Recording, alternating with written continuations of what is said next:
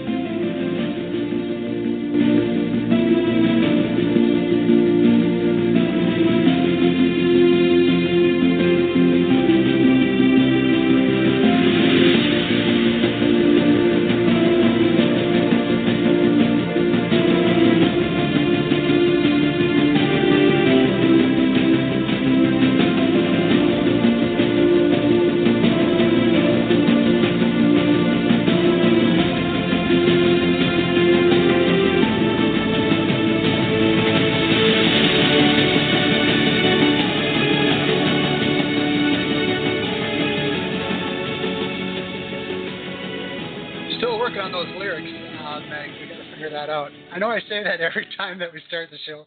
Uh, it's so funny, but I, I do intend to, again, uh, get lyrics for the show.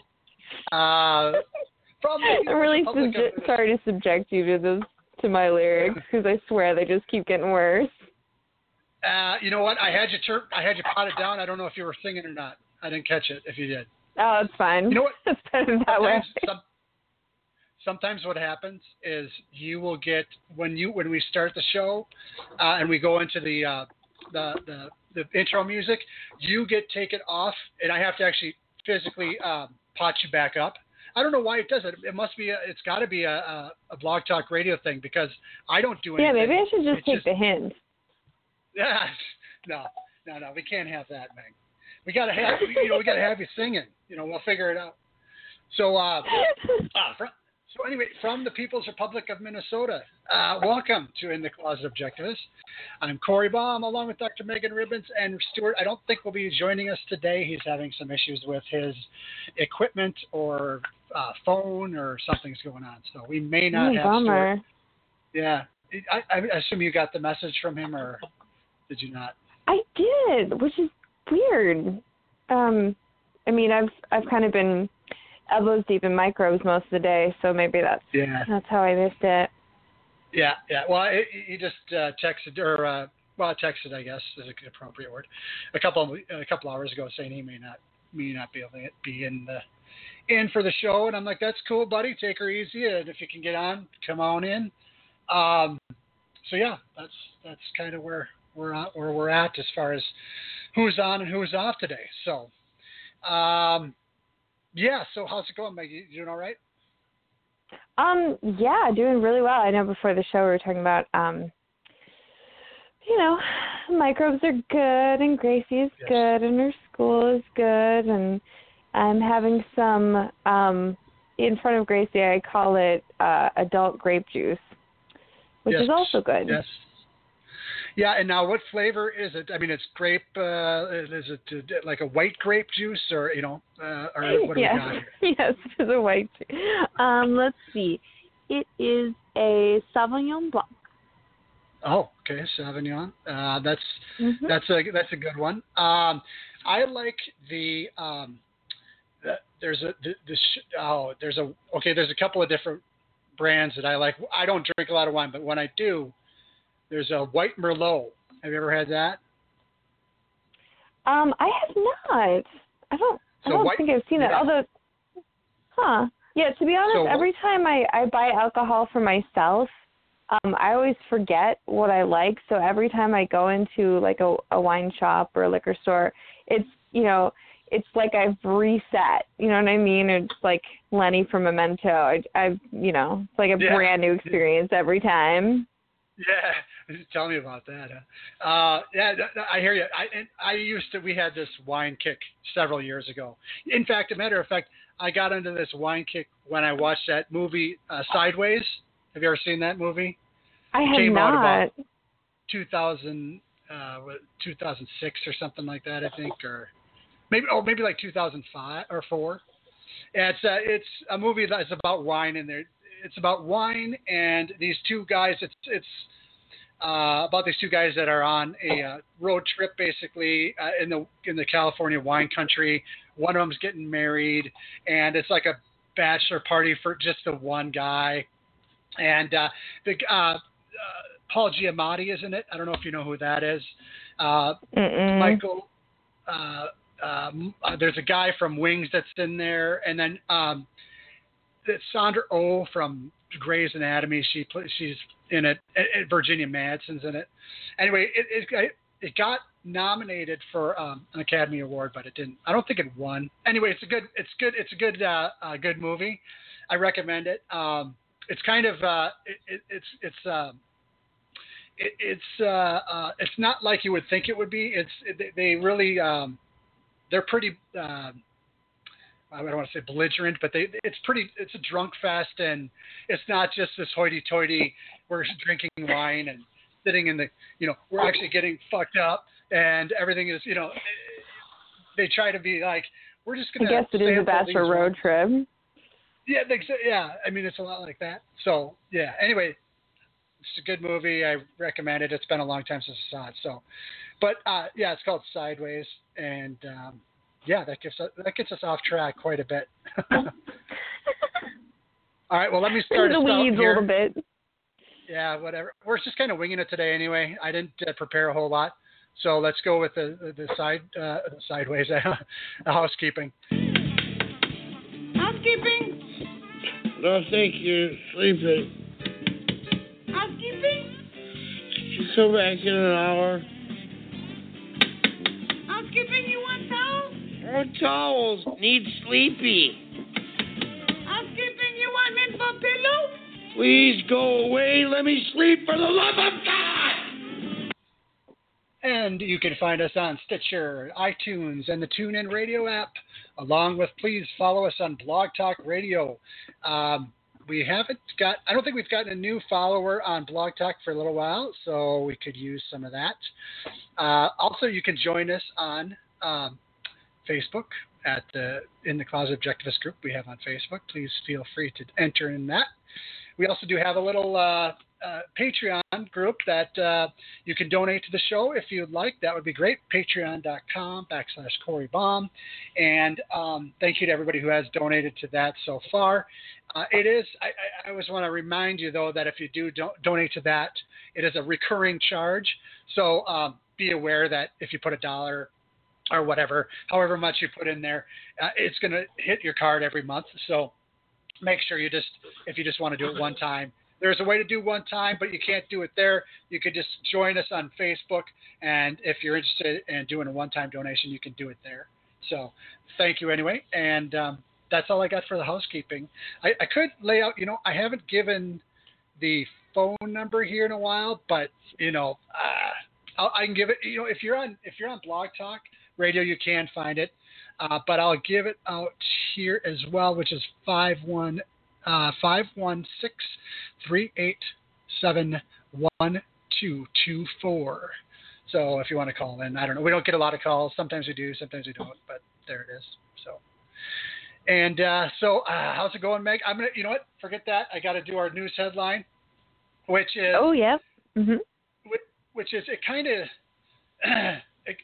again one that I'm just winging a little bit here. I just because of the because of uh, me being on the uh, on the uh, uh, uh, in, I'm following along with the. Uh, oh my goodness, I'm having a complete The Alice Shrugged fart. project. The Atlas Shrugged project. I, I was going to ask you about it. you, and that's fine. You can do that, but because this is such a boss title for for for uh, uh, uh, uh, for for a for for a for a for a new a new ta- chapter that I just love it. So I think, okay, so here's here's what I want to say. Every novel will now begin with some variation of the this is this is John Galt speaking line because that's so badass. You know what I mean? Like when when he says like that you that's his, that's the, the chapter we, we read was you know this is John Galt speaking, and the way that the way that he says it is so awesome. It's just it's such a badass line. Uh, it just I don't know. It, it just I, I love that. I just love that. I think it's everything so everything. funny that you said that because um, you know, in in deference to um, um, you know, Ben Bayer and, and Greg Salmieri doing their weekly Atlas project, and this time it's about the major speech of the novel, you know, the major Yeah. philosophical reveal. Um, um, I was listening to um, I so a while back Onkar Ghate, who is my favorite living philosopher, and that's a really tall order.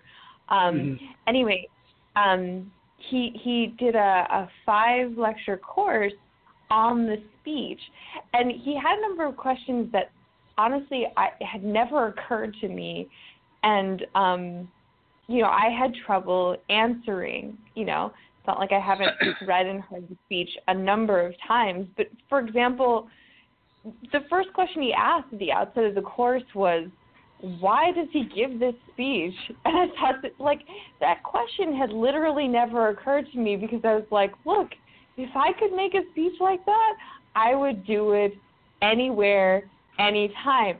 If someone Yeah. annoyed me or said something I thought was dumb, I would just start going, "This is John Galt speaking." yeah. It's so badass, Mr. though, right? Thompson's I mean, like time is up. I have taken it over. You were you were a- you know.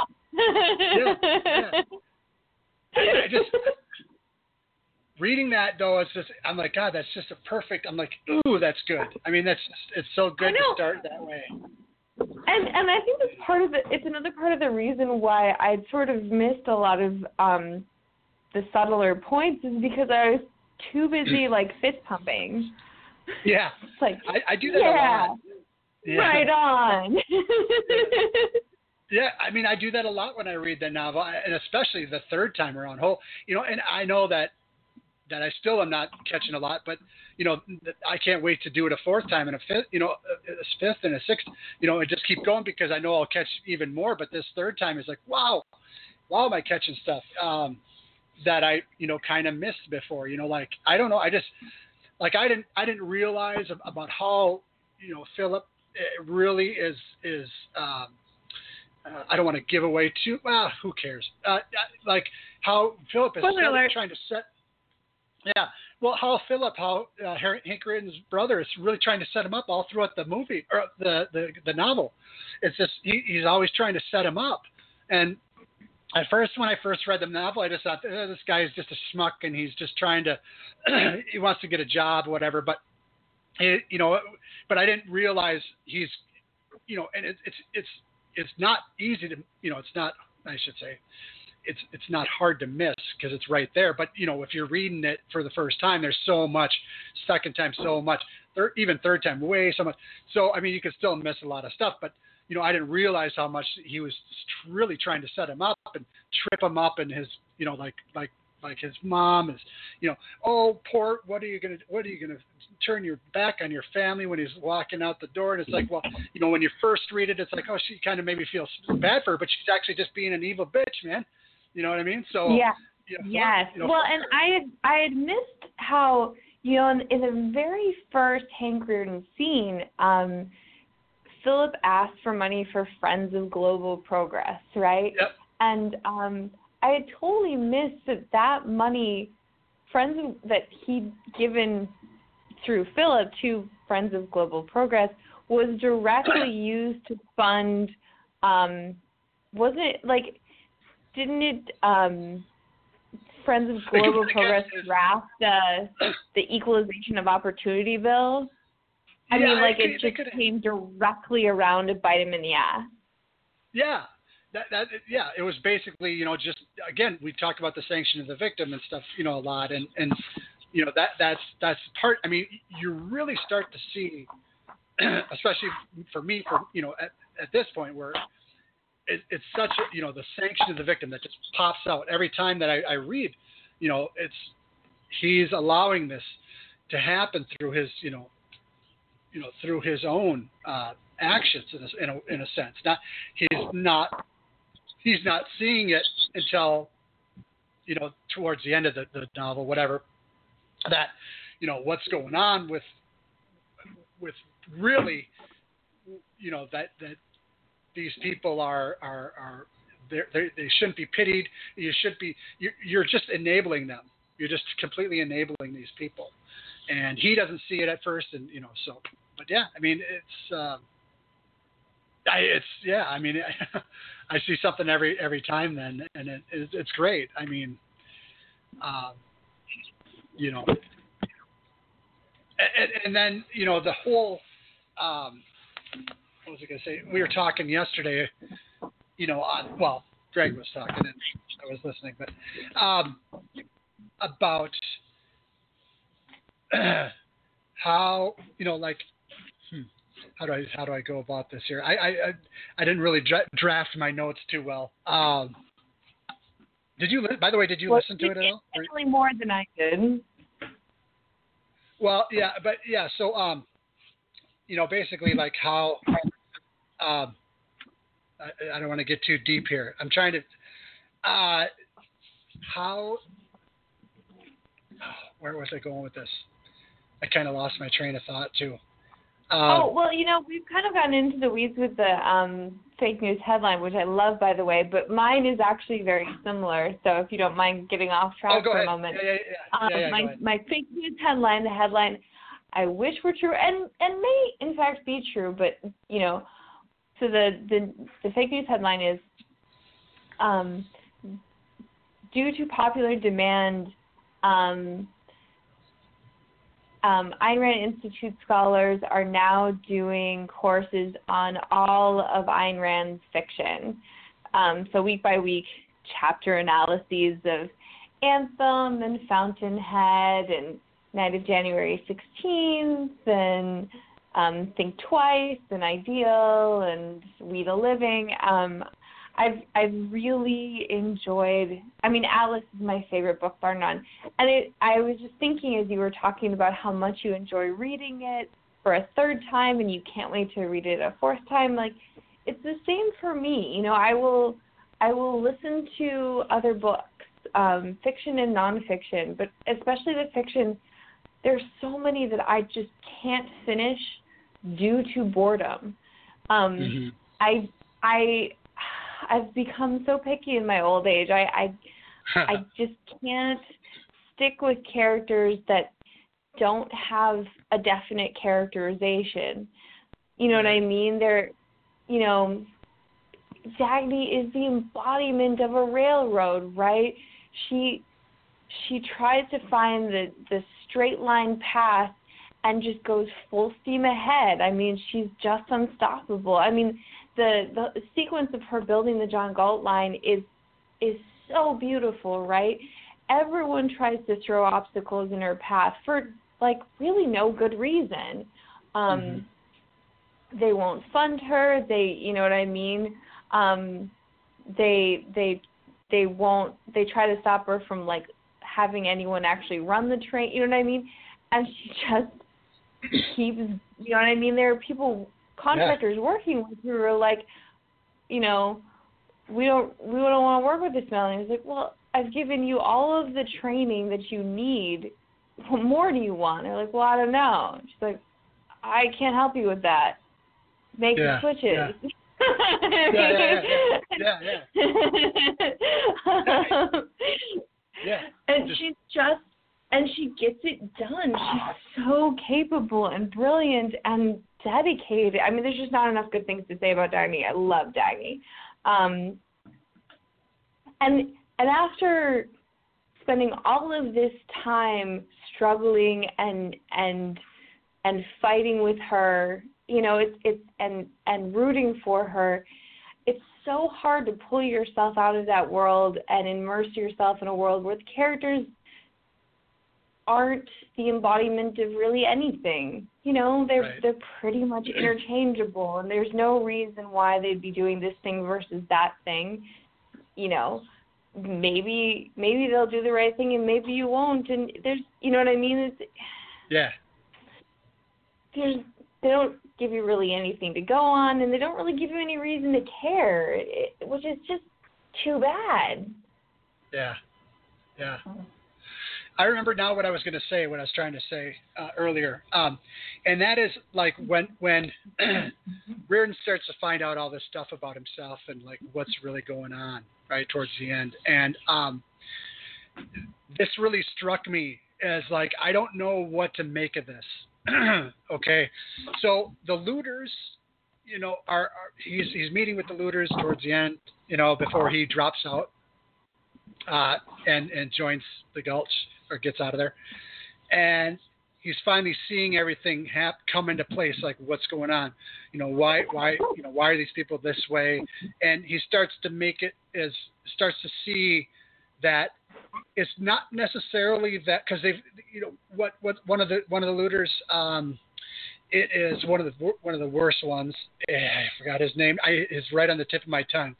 But he's like he's he's saying look you guys can you you can figure this out you you you, you Hank's saying look we I can't keep go, doing this I can't keep you know supplying and uh, with with with what little I I can am allowed to do, I can't keep supplying you. And the, one of the looters uh, says, "Well, you've I always think it's Jim Taggart. Yeah, Is it- he's, he's like, you'll figure it out somehow. Yeah." He goes, "You'll figure it out somehow. like- you guys never." He, he, he's, like, "But you know how how how you know could it you know what about this time?" And and, and then one of them, you know, it, it's like. Um, who is the real bad guy in that? Ah, son of a bitch. Um, I, I the name's on my t- tip of my tongue too. He's he's like you guys have always you've always come through before basically. Like you've always you've always you know you you know Yeah, I, had, I it's either it's either like Dr. Floyd Ferris or that's it. yeah, that's one, it. I think it's him. I think it is him. And he's like, what do you why do, why are you worried? yeah, I mean, it's not happened yet. I mean, we haven't lost we haven't lost our, our the yeah, world and yet. so or we funny haven't, because Sally had had that exact conversation with Jim Taggart before, and and she's like, because I saved you bastards. What, yeah, what yeah. are you intending to do when I'm gone? Right. And so, but here's the thing, though, right? So he says, you know, but you know, you, but you've, you've, you know, you've, we've always come through before, basically. I, I'm just paraphrasing. You know, Ferris says, we're, you've always, it's not happened before, and there, and, and he, and he makes it because we've saved you. Yes, exactly. Now, that's that's where you make the, the where I started to make the, the connection between the education, you know, education, right? Uh, you know, it, it, we've we've they've never they've never told them they've never stood up for themselves and said, hey, look, this is why the world is how it is, and without what the what the producer should have done from the get go is said, look, here's why we do what we do, and here's why it's important. And you guys, you, they kind of, they never really got into the why, why shit, why they they needed to know what they truly did. You know what I mean? Like, here's you look at a guy like Rearden and and Dagny and all these other guys, and and they and you know, uh, they they took them for granted, right? Then they just said they'll always be there, and then we can ride them, and they say you know they use their their uh, their guilt, I guess, as a weapon, but they a lot of them didn't realize the guilt until later on. But they never were like treated like children, and, they they ne- never educated and they kind of let get away with with that thinking for a lot for far too long. So it's like a spoiled kid, right? So your kids become spoiled. You don't really tell them. It, it's kind of like you know the um, the millennials now. A lot of people ride on millennials. They they say these fucking millennials. Well, who fucking who taught the millennials? Who taught them? Someone had to taught to, to teach them. So it's kind of our fault that we never like said, look, here's why you know, we we produce work, and here's here's why it's important, and here's why you should respect it, and why you should aim to be like us, and not just, you know, leech and mooch and all this off of us. Does that make sense? Am I making sense there? I've actually been thinking about that a lot because, you know, as I'm listening to Onkar Ghate talk about the speech, he mentioned, you know, what what it's like. You know, John Galt never directly addresses the looters, like the true villains, right? because they don't want to live. You know, there Yeah. there's just there's nothing you can say to someone that outwardly destructive and that self-destructive. You know what I mean? There there's no pulling them back from that kind of evil. Um, you know, who he's actually addressing with a few notable exceptions are the people who are kind of trying to ride the fence, right? The the people kind of you know, who who don't who are productive and don't really agree with with the you know prevailing morality of the culture, but at least give lip service to it, um, and and support it in some way. Um, and there's there's a really there's a lot of really deep reasons which and I'm just going to pilfer this straight from Onkar Ghate because honestly I don't I think without him making it explicit I'm not sure I would have ever made these connections so all kudos to him. Um um you know so he was talking about how um the you know James Taggart's mentality is and the analogy Onkar used was um, imagine you're being driven somewhere in a limo, and you and you put down the divider and you discover that the driver's seat is empty, that there's nobody in the front seat. I mean that would be terrifying, right? Right. Um, right. So there's three things you could do, really. One of them is to jump in the front seat and take control. And that's what it is to be in focus, right? When when Ayn Rand talks about how the primary choice is to be in focus or not.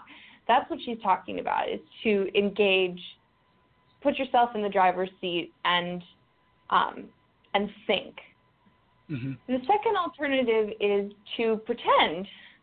You know, just sit there passively and pretend that there is someone in the driver's seat. And that, I mean, this isn't a perfect analogy, but that is most analogous to drift, right? You just kind of sit back there and don't engage. Um, Yes. And the third, and by far the most evil alternative, is um, to evade, right? Mhm. And it doesn't just mean that you that you run away from the obligation you have to yourself to to protect your life because this is very dangerous. Um, but I mean, in the case of James Taggart, he his whole motivation is to show that his way of life, his evasion is superior to those who are in focus and produce. And the only way to do that is to destroy, you know, what's being produced, and to destroy Yeah. ultimately to destroy the producers themselves. Right. So it would be like, you know, you you're you're going along down the highway with no driver, um, Yeah. while everyone else is driving and engaged and actually, you know, propelling themselves. And instead of, you know, taking control of the wheel, you manage to drive everyone else off the road, Yeah. right? To show that your way is superior to theirs because you destroyed them. Um, I'm not doing nearly as good a job as, as Dr. Rockade, so Well, I mean, who, who can? I mean, lectures, they're amazing. yeah, Um, yeah, yeah. I mean, we're we're not we're not on their levels, but yeah. yeah. I mean, I would say what you were saying about millennials, like not being taught to properly appreciate the people who have made our lives so amazing in the 21st century is true, but it's worse than that. I mean, I was just thinking about how you know, at, you know, when I was going through school, I was taught these disparate quote unquote facts.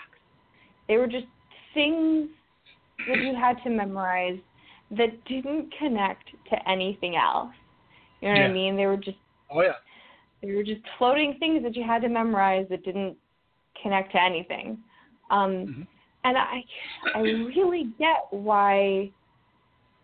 Like if if that is what you're taught to regard as knowledge, why integration would be meaningless to you, and why ideas themselves, ideas that connect different concrete, different facts, um, would wouldn't mean anything to you. You know what I mean? Like you, people will say stuff like, "Well, communism works in theory, but not in practice." Um, it's sort of a tangential example, but um, I mean, your first thought when someone says that should be, "Well, maybe the theory is wrong.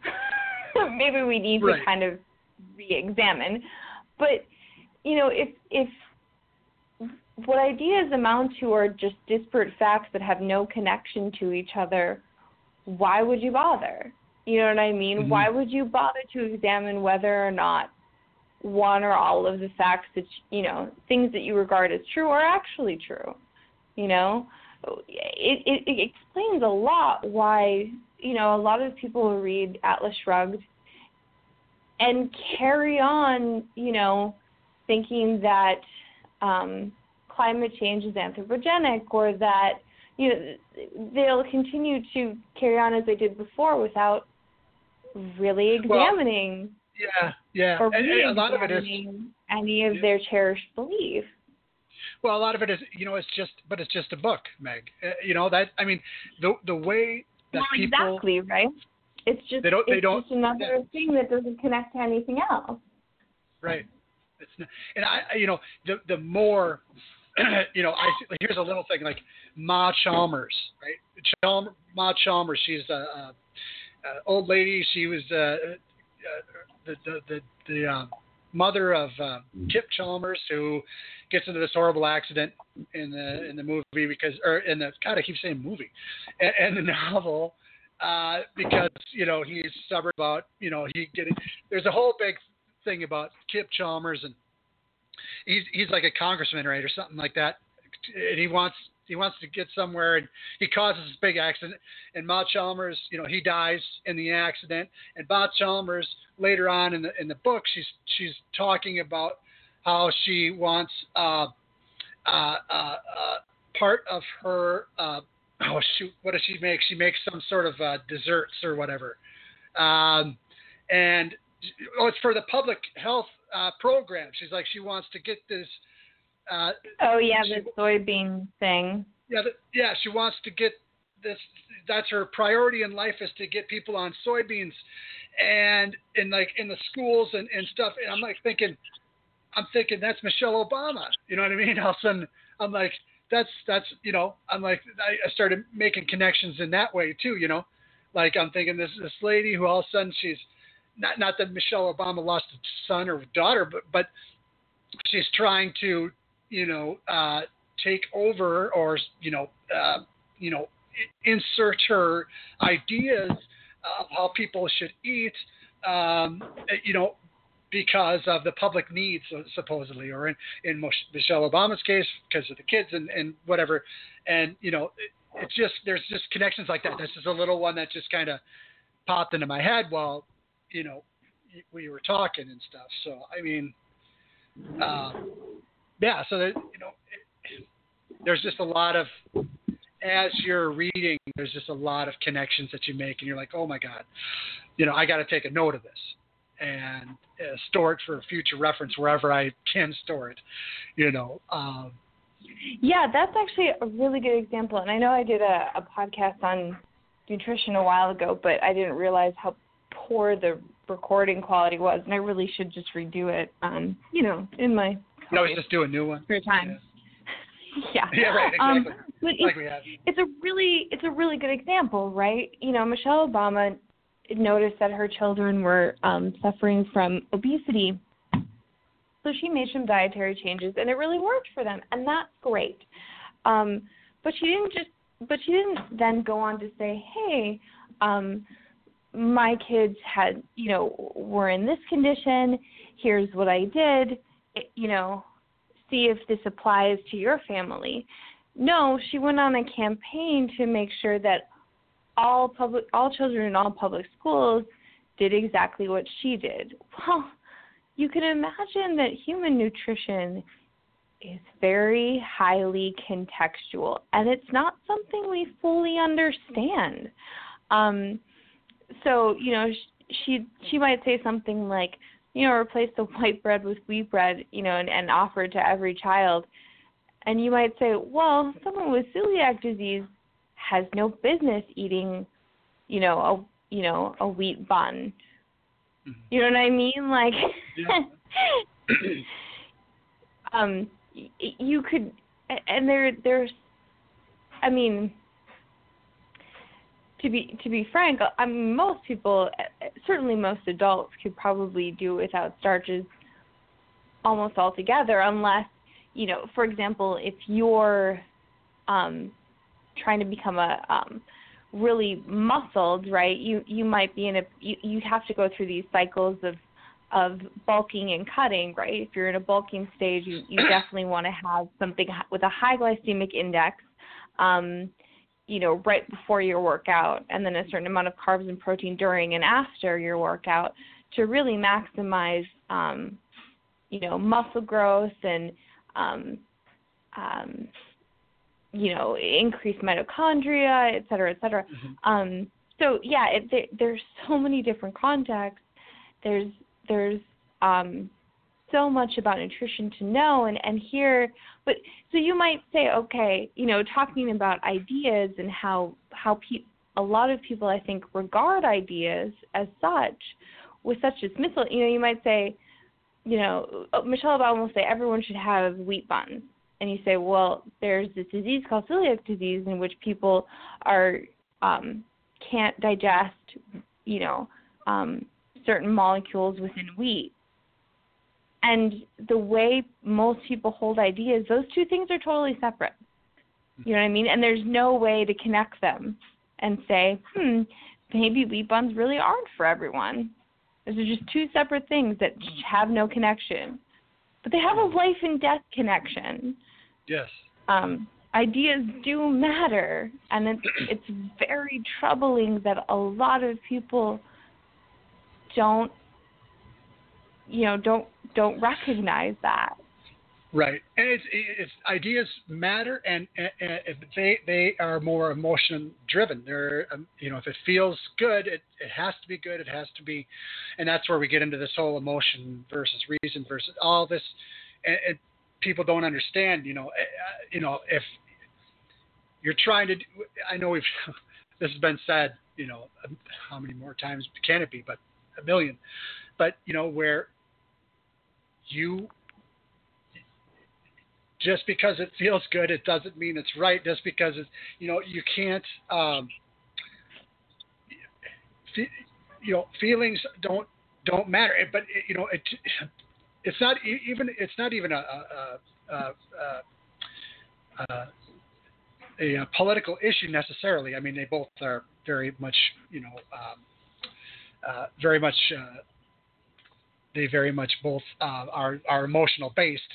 But it's you know because you feel strongly about something doesn't mean it's right, or because it worked for you one time, it's going to work for everybody. Um, it, it, people, I don't know why. I think people just want to have the answers. A lot of them, and they just, you know, if it feels good, it has to be good. So that's it. You know, it, I, I don't, and you have to do a little more digging than just that. I think that's one of the another. You know, I was talking. You know, sometimes they bring up, oh, that's part of the reason I really love objectivism is because uh, they feelings are just they're just not they're they're okay. I mean, the feelings are fine, and you know, the emotions are fine, and but it's not a primer. You gotta you gotta stop because it's not feelings are not reality. You know, they're not always reality. You know, they have to line up. I mean, in certain ways, but because you feel something doesn't mean that it's right or it's good. You got to get over that, and it doesn't matter if you know what the issue is. You have to you have to be able to sort through the emotion of it uh, to really know if it's if it's something that should be acted on or if it's something that's appropriate or whatever. This is this really worries me, Meg, is that we're starting and and I think this has been not just starting but been happening for a long time is feelings and emotions are such integral parts of people's lives. It's become it takes over, and I think it doesn't matter where you are politically or whatever, but I see it all the time, and we we gotta we gotta temper that stuff. You know what I mean? It, it, it worries me uh, that people are just emoting. Yeah, and I mean, yeah, I, I've learned painfully that emotions, because I tend to to rationalize emotions. I, I've I've just always been really terrible with this. Um, you know, if I if I didn't think I should feel something, then I would just set it aside. And I've had to, like I said, I've had to learn very painfully that emotions are really valuable data. You know what I mean? They're, mm-hmm. you, you know, as a scientist, the data are the data. You know, whether I want them to be whatever I want them to be, they are what they are. right, right. which can be really frustrating, in case anyone's wondering. Um, but they are what they are. Um, so, you know, I I may be feeling an emotion that's uncomfortable or surprising, and that doesn't tell me why I feel it. You know what I mean? It takes a lot of a lot of hard, you know, sometimes painful think painful in the sense that like you know, maybe I don't necessarily want to dig into the darker parts of my subconscious, but the only way I'm going to understand what these emotions are telling me um, is if I if I dig into them. And whatever whatever the result is, it will be very revealing and um, useful. But by themselves, you, emotions don't tell me anything other than a total summation of everything that's going on. Now, there's a lot going on. So, you know, where a negative or a positive emotion is coming from is not always obvious, um. But it is important. But you know, and so the the example I use with people is like, imagine every time you go home you feel awful. What do you do? And they're like, well, what do you mean? What do I do? I, I that's that's nothing to go on. I'm like, yeah, you're right. Maybe, you know, you come home and and the place is a mess and you know you need a cleaning service or something. Or maybe you come home and and your significant other yells at you and you need to move on with the relationship um or from the relationship. Or you know uh, maybe you're you live in a crack house. I mean who knows right? Like right, right. the emotion itself isn't telling you what's wrong. It's just telling you that something is wrong. It doesn't yeah. tell you, you know, going on or what to do to fix it. It doesn't tell you any of that. It just tells you to pay attention, which is important. I mean, I can't I you know what I mean? I I I yeah. can't I I really really don't want to understate that value. But it is of limited value and cognition is not one of the values an emotion offers. Yeah, absolutely. Sorry, I'm totally making a show. No, no, no, you're not. No, no, no, no. I, I, I had a, you know, because you rescued me. No, no, no, that, that's okay. No, um, because I was actually, I just want to get, because I just see it all the time. I mean, I, you know, it's, I get the, eh, I, I, I just see it all the time where, if it feels good, you know, um, for some reason that's okay and no matter what the consequences are or um, i haven't really thought of you know i'm just saying this isn't me but like i haven't really thought about this but it feels great you know? It's like you know Yaron always brings up the uh, t- taking drugs or t- doing cocaine and that would feel really great but you know I'd, it'd be bad in the long run and, and that's true. So i mean i think that because because you can't argue with somebody that just feels. It just it, it, it feels like this, and that, that unless you're like wanting to be ruthlessly honest with yourself, but if it if it feels, you know, I just want people to get out of the. It's fine to feel something that just gives you an idea of what's, you know, gives you doesn't give you an, uh, uh, necessarily a, a, way to fix it or to, to deal with it, you know. But emotions are just it, it's it, they've become just so bizarre and so out of control lately. Uh, and I don't know how long this has been going on, but it's been going on way too long. Where we need to get back to thinking about, okay, this is going on. How do we deal with it? And how do we, you know, how do we, in a productive way where you know we're not, you know, hurting ourselves or whatever. I mean, you know, I don't know. I just, yeah, I, I'm kind of rambling now about this. It's just, uh, I've been thinking a lot about it. You know, I've been thinking about, you know, how do we, uh, how do we get to a place where, because a lot of times people will be like, well, you're just, why are you so uh, against emotions? And it's not that I'm against emotions or anything like that. I just say they're not tools of cognition. You have to think and you have to reason. And that's not always that's not always the same.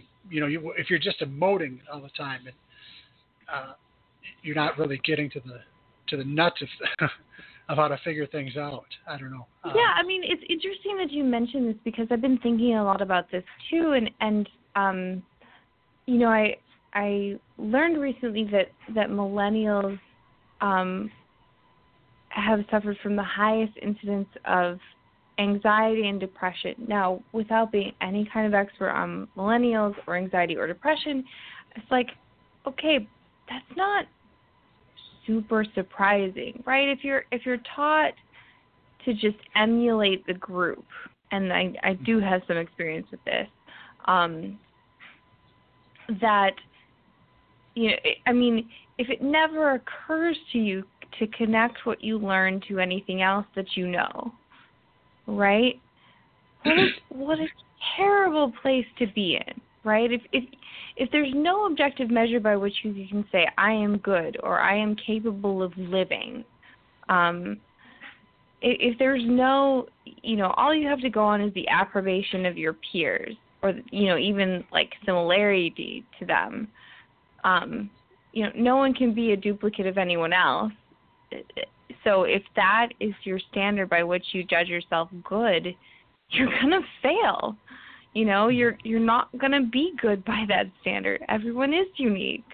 Um, if if you can't if it, it never occurs to you because you were never taught to connect ideas together and that reality is integrated, um, you know, each new situation is is a terrifying one because you have nothing to go on.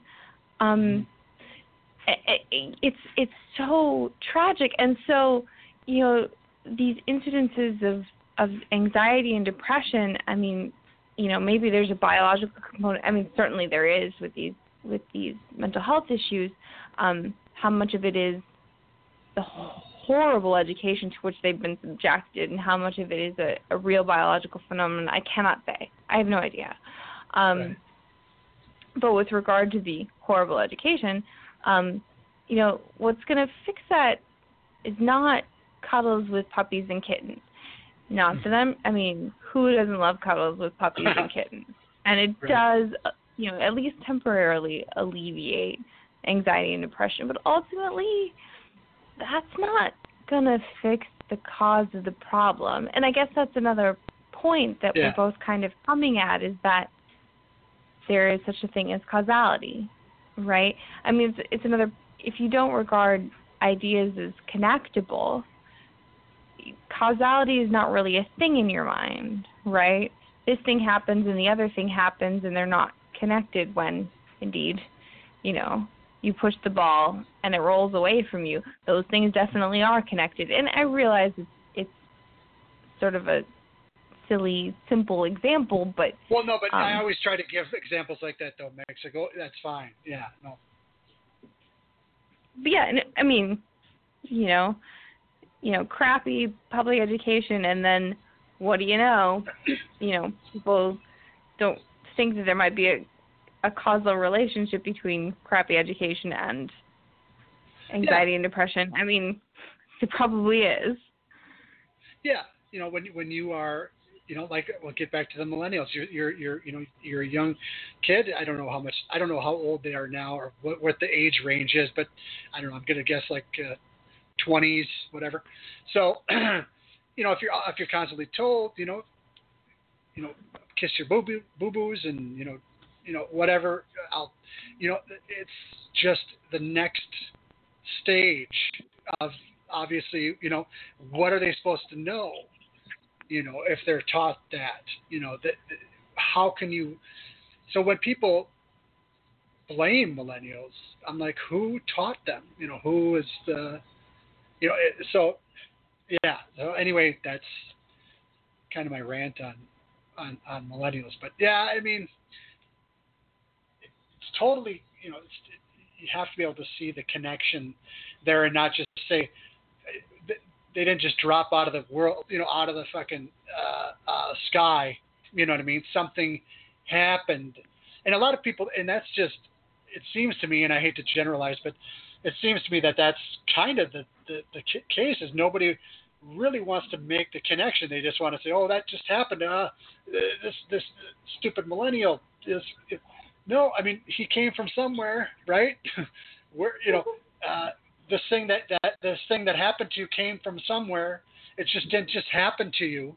And like now, you know, this this bastard, you know, ah, you know, but you know, it's figure it out. You know what I mean? Let's figure it out. Take a step back and and uh, and, and go through what it is that, that happened, rather than say, "Oh, this thing happened, and it, I hope it doesn't happen again," without without you know trying to make sure that it doesn't happen again, kind of a thing. Well, this is it, right? If you have no regard for ideas, there's no point in figuring things out, right? You just decide that it's because you know, the, this generation is not as good as yours, and and that's it, right? There's there's no there's no helping them. I mean, if you have no regard for idea, there's there's you know, it it probably doesn't even occur to one to figure out why you know, or even hypothesize why why they might be more prone to depression and anxiety and and mm-hmm. why they're I mean, this is tragic, right? These these people are our friends and our coworkers and our you know, possibly children and grandchildren. And this is what their lives are like, where mm-hmm. they're anxious and depressed and you know, they can't they haven't been taught to see causal connections and and you know to, to really value ideas that you know yeah. it, it it's hard to even put myself in that in that mindset of like you know I, i'm in a a profession that's all about ideas and and discovering what's true and discarding what's not um and believe me i do a lot of the latter. Um and and the idea that there are people out there for whom that's completely foreign it's it's it i i don't even really know how to relate to that that idea that yeah. you know that I mean, there are people who don't cherish ideas. But there are and and what a what a paltry existence that much must be yeah, absolutely. Sorry. I mean, I, I really wasn't going anywhere more than that. It's just, you know, it, it, I I don't understand people who just say, "Oh, those stupid millennials," and that's it, right? I right. mean, what a what a tragic existence. What right. have we done to these? You, I, I mean, you you read the scene with the um with the wet nurse and and Hank, the last oh, scene. Oh, yeah. oh, I yeah. cried every yeah. time. I, Every I was time. bawling. I was the last the first time I read it, or not the first time, the last time I read it. I was in bed reading it. I couldn't stop crying. yeah, I know. and it's like this kid just wanted, you know, he didn't, he, this the way he kind of went through it. He never really had a chance because he didn't really have an education. He didn't really have, you know, and, and, and, uh, he figured it out, you know, but it was pretty, you know, late and, and yeah, and you know, got shot and, you know, and, uh, yeah, he just, yeah. I mean, and the imagery is so beautiful, right? I mean, you, what does Yaron say? People would shudder in horror if they saw a mother bird taking her babies and plucking their wings off, right? Yeah, yet that's wings are a bird's means of survival, and to see a mother treat, you know, just strip her children of their only means of survival is horrifying.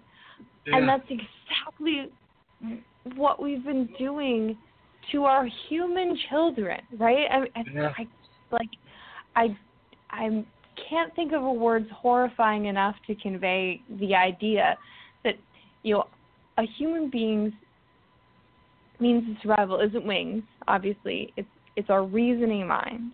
You know, Right. We we're actually, you know, not that dexterous or fast or strong Right. or fearsome. Right. Um, we're just smart and productive. That that's all we've got, you know. Yep. Um, so to to have someone take, you know, their their child and and teach them that reason is impotent and ideas don't connect to each other and there's no causality and you know if you if you don't plant your seeds in the spring well maybe you'll still get a harvest in the fall. I mean yeah, all of that is is infinitely worse than the mother bird plucking at the wings of her children. And yet people have done it and, and and, and done it thinking that they were doing right by their kids yes, and that and, let, let me, it's horrible. Go ahead. I'm sorry. no no no I, I was I'm like trying to find words to describe just how awful I regard that um and how tragic I regard that and I don't I don't have words I, I, I don't know that I do either, but how how do you resolve something like that um, when you get older? And I'm not saying like like uh, a parent, right, or whatever, kind of is that way to you, right? They maybe they're not doing it they're not doing it out of some sort of uh, uh, uh, malevolence. They just think this is the way to do it. It's like it's religion, right? So they say, "Don't worry, God will provide." Da-da. And but, but so when you grow up to a certain uh, uh, degree or a certain age, and you start to question things, and you find out, "Hey, man, a lot of this, or most of it, or all of it, is crap that you've told me." And, you know, and, and, and you know, and you've gone by, you know, basically your whole life thinking that that's the right way to, to go and that's the right thing to do and you find out wait a minute no that's not how do you reconcile your a relationship with that person or do you not i wonder you know what i mean uh, yeah I'm sure it's really really highly contextual um I mean I would say and I think this is a very personal thing. For example, I, I've noticed that Yaron Brook really gets a charge from people challenging him.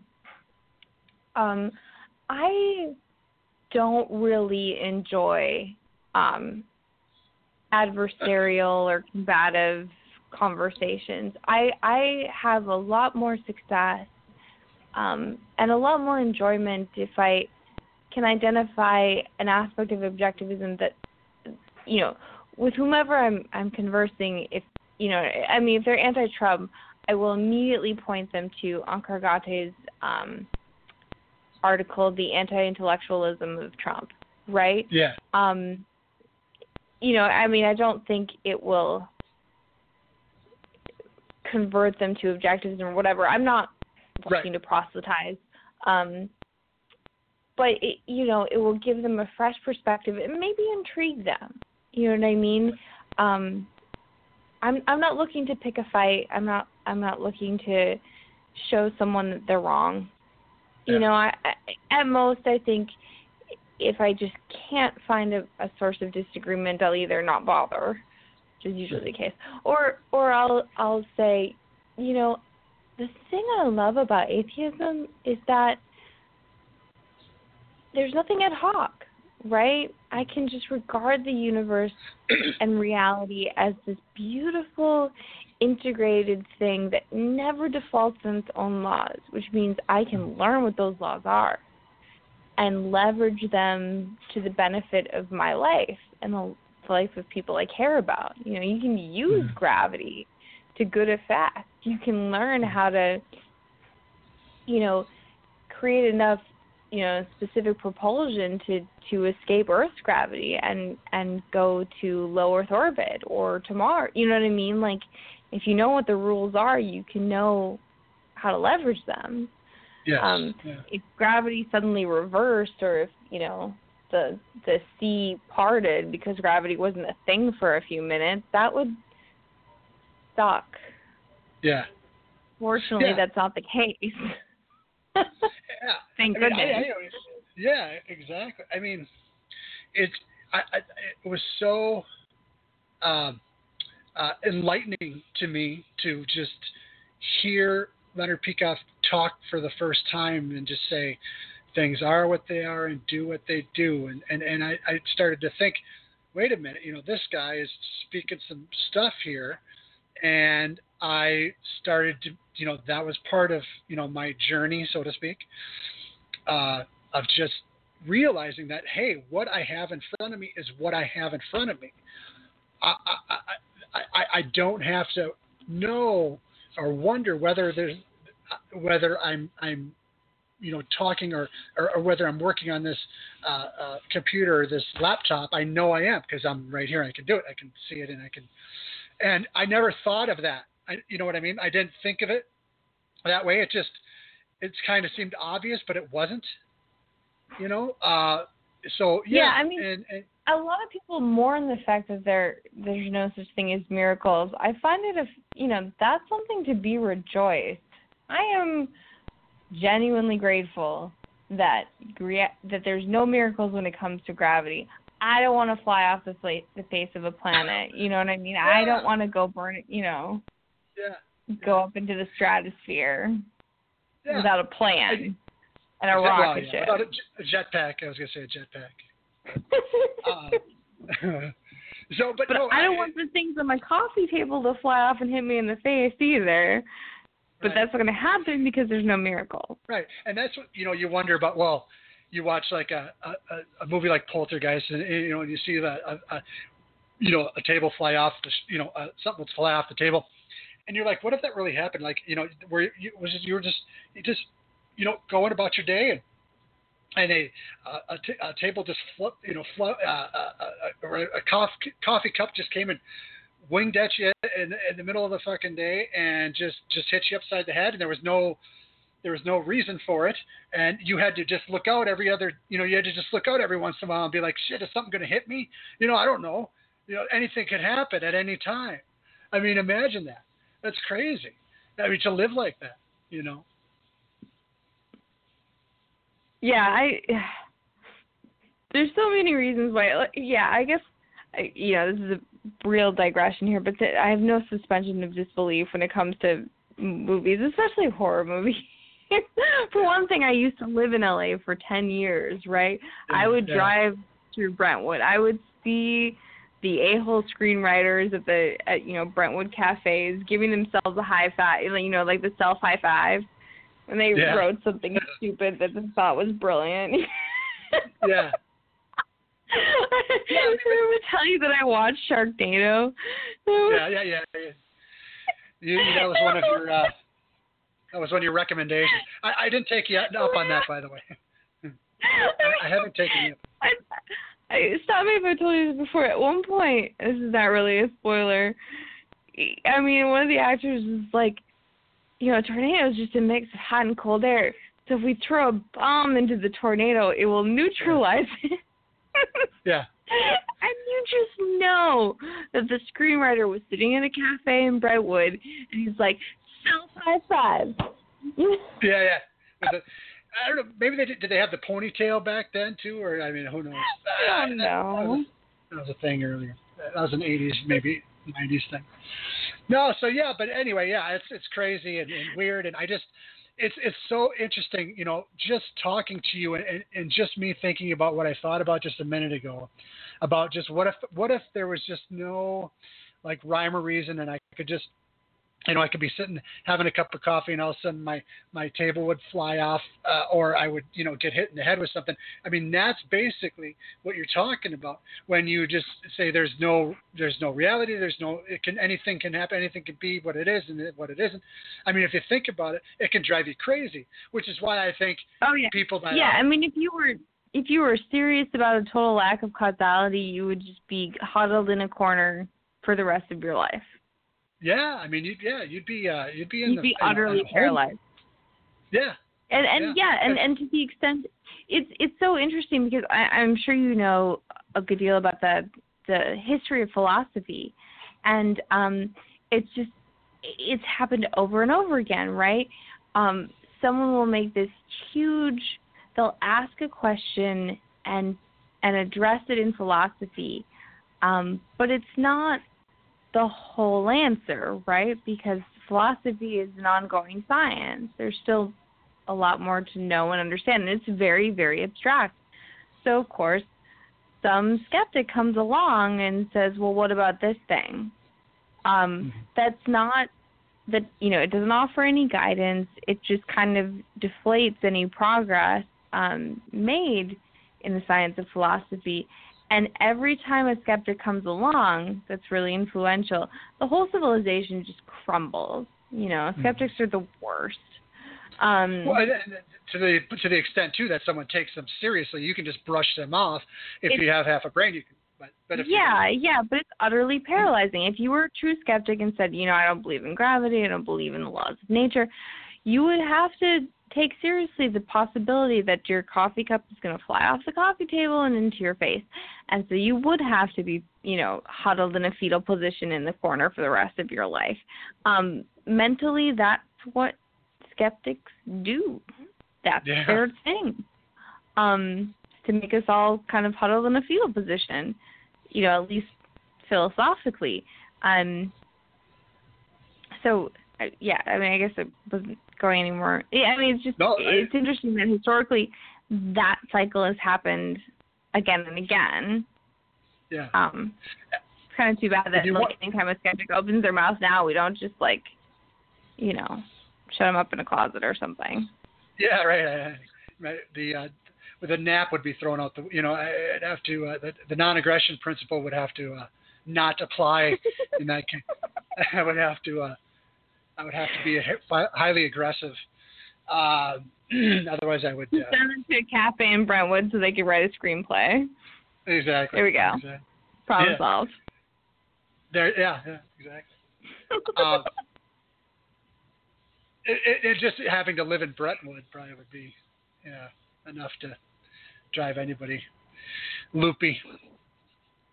but um, what was I going to say now? Shoot, I had something. Um, no, I, but it, I just, you know, that's kind of what I've been thinking about more so lately. Is just wait a second. I mean, it's so, it's so crazy, and it can be so uh, irritating and just perplexing. That's the word, perplex.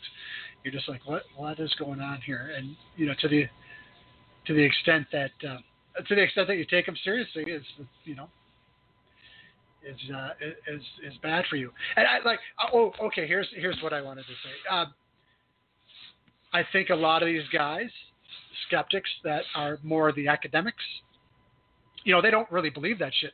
It's like Floyd Ferris. I, I don't. He didn't believe. He just preached it. He wrote a book about it.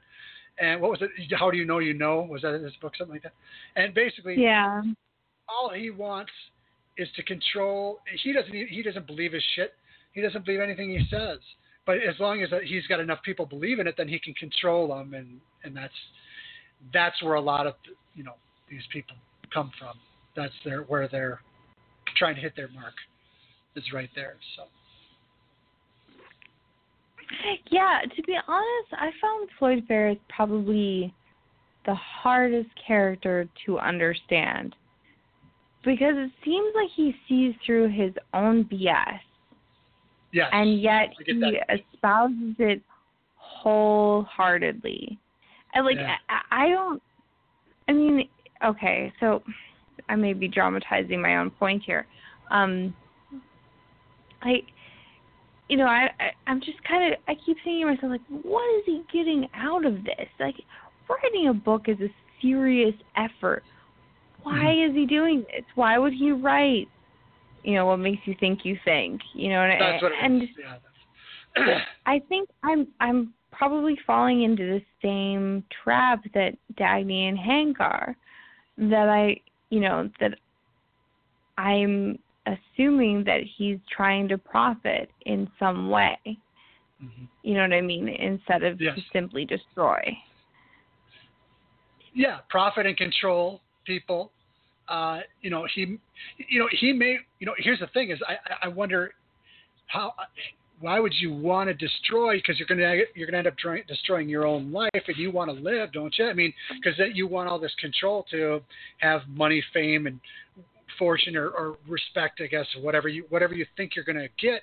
Well, you can't get that if you're dead. So, I mean, obviously you want to have, you want to be able to take the, uh, you want to be able to take the uh, the the talons off of the off of the the host organism. You know what I mean? So that you could still, you know, suckle at the the host's teat.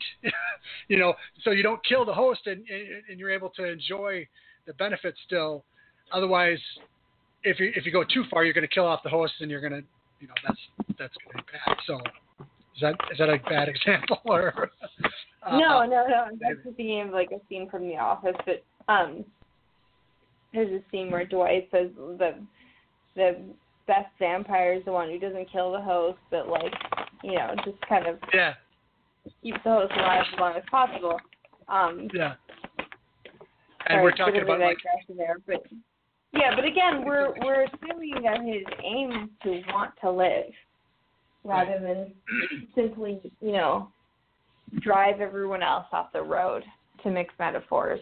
Um, which you know it it's actually really encouraging that we're having this conversation because I- don't know if I'm tell me if I'm alone on this, but for a long time, you know, I think ever since Hank's sanction of the victim speech, I was like, okay, why haven't they both like retired to the valley yet? You know what I mean? Like right, why right. why did they exist and stay in the world and and you know the fact that we're talking about Floyd Ferris wanting to profit and wanting to keep the host alive so that the host lives he lives it means that Hank and Dagny are not the only ones who really struggle with this idea that some people really don't want to live. You know what I mean? Like they struggled for over a thousand pages, and here we are, a thousand Yeah. pages later, and we're still struggling with that idea. You know, some people just Yeah. are that destructive. yeah, they just they they they they, they want to preach that that life is meaningless and none of- none of this matters, and then they they have they but they they have to you know they have to have the power and they have to they they want to live. They actually want to live. They just don't want to work for it.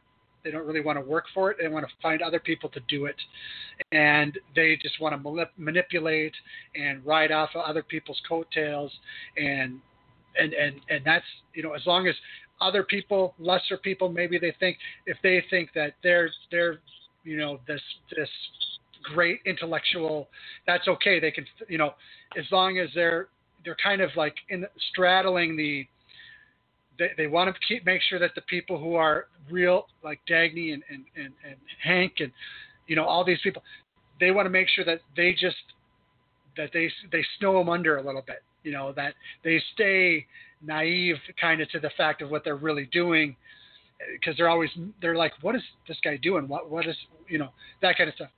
And it's like you know so they they're they're straddling that line between let's not these let these guys really find out what's going on you know because otherwise you know the gig the gig is up so to speak so um, you know, as long as these other people that we can manipulate, the, the students or the, the the people who are dumber, or, or I don't know if that's the, the right word, but the people who aren't as intellectual and don't care as much, or they they want to they want to you know they want to uh, uh, work and they, they want they want to be honest, but they're not smart enough as other people are. They're, they're just straddling that line, you know, of of of the producers and then the the people who aren't don't produce or produce very little or whatever.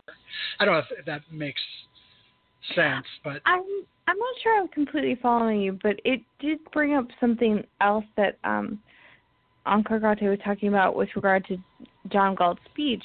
I mean, you can the the way he broke it up um was it's really three parts, right? It's talking about um the morality of of life yep, the morality death. of death, and then the final part is you need to choose, right? Don Yeah. Has, has taken away all the producers that kind of supported those who were straddling the fence, and you know what I mean, didn't really, you know, just kind of gave lip service to the morality of death. He's like, that's not going to fly anymore. You need to Right. choose. Um, now, when you put it that way, hmm, morality of life or morality of death, like it seems like a really obvious choice. So Yeah. why, you know, and and this had not occurred to me, but Onkar was saying, why spend all this time, you know, talking about, you know, why you need to choose, um, and and why you should choose life. Because again, that doesn't seem like it should be a hard sell, and it's not because the people he's addressing are dumb. It's because or obtuse. It's because a lot of people, you know, uh, subconsciously hold this belief um, that that being moral means being self-destructive. It, it amounts, and, and that's true, right? The morality of death is all about that. You know, if you regard morality as such as being self-destructive, then being evil is promotes your joy and is practical, and being moral is promotes your your destruction and misery. Um, you know what I mean, and is impractical. So you know what I mean, and especially since it's, it's a subconsciously held view, it's very very hard one to identify that, and two to to really root it out and and change one's thinking. Um, and I think that's a it's something that's very psychologically insightful. It's Mhm. really hard to change subconsciously held ideas. I think we've all experienced that firsthand. Um, so, uh, does that connect to what you were saying? Because Uh, yeah, I, yeah. I mean, I think so. We're I'm getting pretty deep here in the woods, so I mean, my uh, my brain is starting to be like, okay, wait a second now. but no, uh, uh, yeah, I, I I get I get what you're saying, and it's something that I need to think about. But uh, I just, yeah, I mean, I just sometimes I, I, I sometimes here's the thing with Atlas and with other uh, stuff that um, uh, that I'm, you know, either that I'm reading or whatever, is sometimes doing a podcast and bringing up these issues, you can't, you shouldn't talk about it. You should think about it a little bit and not react right away. But unfortunately, when you're doing a show, you have to have some sort of something on the air. so like, I, I, I worry sometimes. Okay, I get uh, like I wanna I wanna soak that in and then reply before I actually say something else. yeah, you know what I mean? So it's like, I- yeah. you on the spot, buddy. It's, it's just again. Oh, no, this I know. You know. What were you yeah, gonna no, well, I was gonna say it's totally fine. I just sometimes if I don't answer right away or something, uh, you know, because I'm thinking or whatever, and it's it's hard to. Uh, I don't want to see, and I've already felt like I've done that a few times where I'm like, ah, I said something, I'm like, wait, I should flesh that out and give it a little more breathing room to, to think about. And uh, so that's one of the things that I worry about with, you know, sometimes doing a podcast is like getting deep into this stuff and me not being a, an intellectual or a philosopher, you know, and then all of a sudden I'm talking about some deep, you know, Onkar Ghate type seminar. And I'm like, wait a second, I think we might have gotten a little too far into weeds and uh, I need to fix it. So, I mean, it's still fun to do it. I don't care. Like I, I, I just enjoy doing this. I mean, whatever. I, I, you know, I still, but I just don't want to give the people, if anyone's listening, the, the wrong impression. Like I, I have all the answers because I, I don't. Um, I, you know, not even close. So, um, if I answer incorrectly and sound like a, like it's bad coming out bad, it's because it probably is. and, uh, oh yeah, I, I, mean, don't get me wrong. I mean, you know, one of the first questions Onkar Ghate asked is like, who who is he addressing with this three-hour speech? And I was like, well, Dagny, because he wants her to leave with him. You know what I mean? I was so focused on the romance, which is far and away my favorite part. Um, yeah. That you know, I and you know, this is me being a little obtuse, right? You know, he keeps saying you and and in sort of a derogatory manner. At one point yeah. he says you moral cannibals. I mean, obviously he's not talking to Dagny when he says that. Um right. It was just a, right. you know what the the moment where he explicitly does you know say um my love. You know what I mean? That was the part that stood out to me. Yeah. So yeah. to say, you know what I mean, like yeah, I I I, I'm bringing this up as an example where I completely relate. You know what I mean? There's there's so much that I missed, and I'm so grateful that there are professional philosophers out there who can actually draw out the, you know, some of the more obvious points about which I'm com- being completely obtuse, um, well, and and and some of the subtler points about which I'm also being completely obtuse. Yeah. Yeah.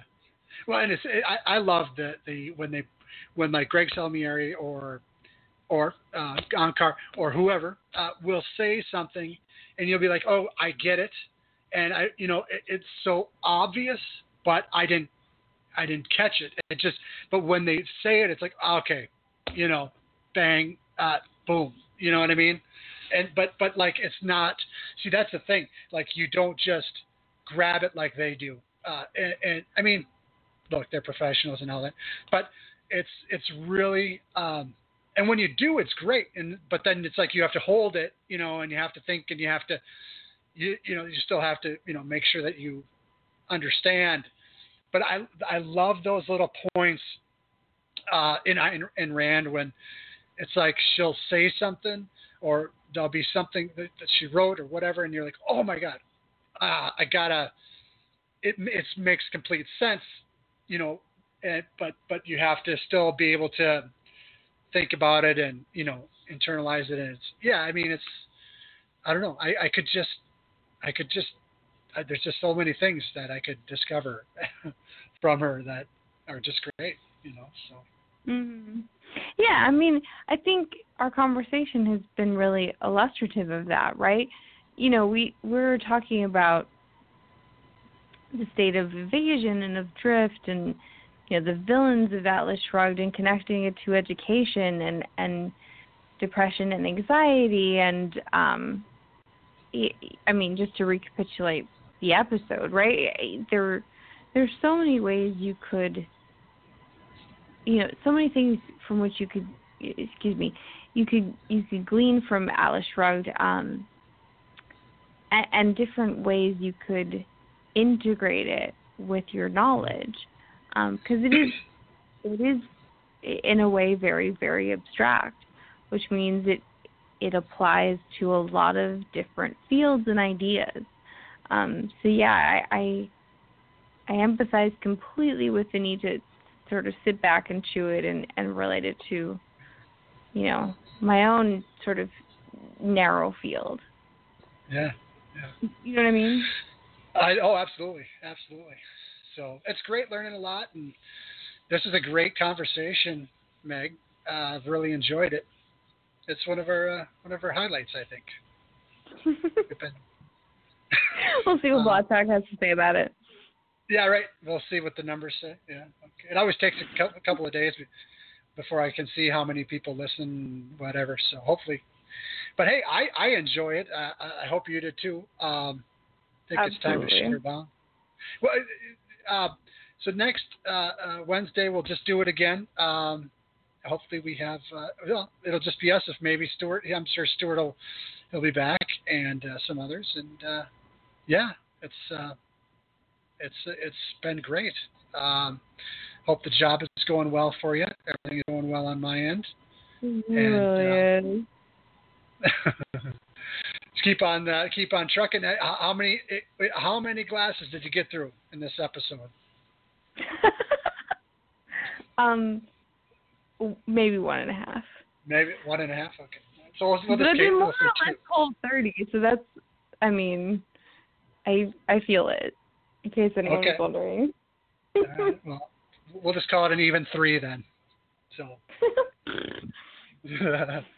All right, Meg. Uh, we'll uh, we'll be in contact about it the next show, and we'll see you guys all next Wednesday. Uh, yeah, Wednesday at eight o'clock Central Standard Time. And uh, that's all I got. Meg, last words. Um, I, I I always feel so stupid at this point, right? Like I don't have a good answer I know. to that. I know, I know, I know. It's, it's long hard. and prosper. Live long. It's hard to end. Uh, Not even so sad. original. No, no, that's okay though. We, we can we can go with it. We'll go with that for now. All right, Meg. We'll see you next uh, next uh, Wednesday. We'll be in contact as well. And everybody have a great rest of your week. And we'll see you. There's gonna be no music. I'm just shutting it down here. So have a great uh, Right a great evening. Have a great one. Mhm. Uh, You too, buddy. Cheers. all right. Cheers. Take care. Bye. With Lucky Land slots, you can get lucky just about anywhere. Dearly beloved, we are gathered here today to. Has anyone seen the bride and groom? Sorry, sorry, we're here. We were getting lucky in the limo and we lost track of time. No, Lucky Land Casino, with cash prizes that add up quicker than a guest registry. In that case, I pronounce you lucky. Play for free at LuckyLandSlots.com. Daily bonuses are waiting. No purchase necessary. Void where prohibited by law. 18 plus. Terms and conditions apply. See website for details.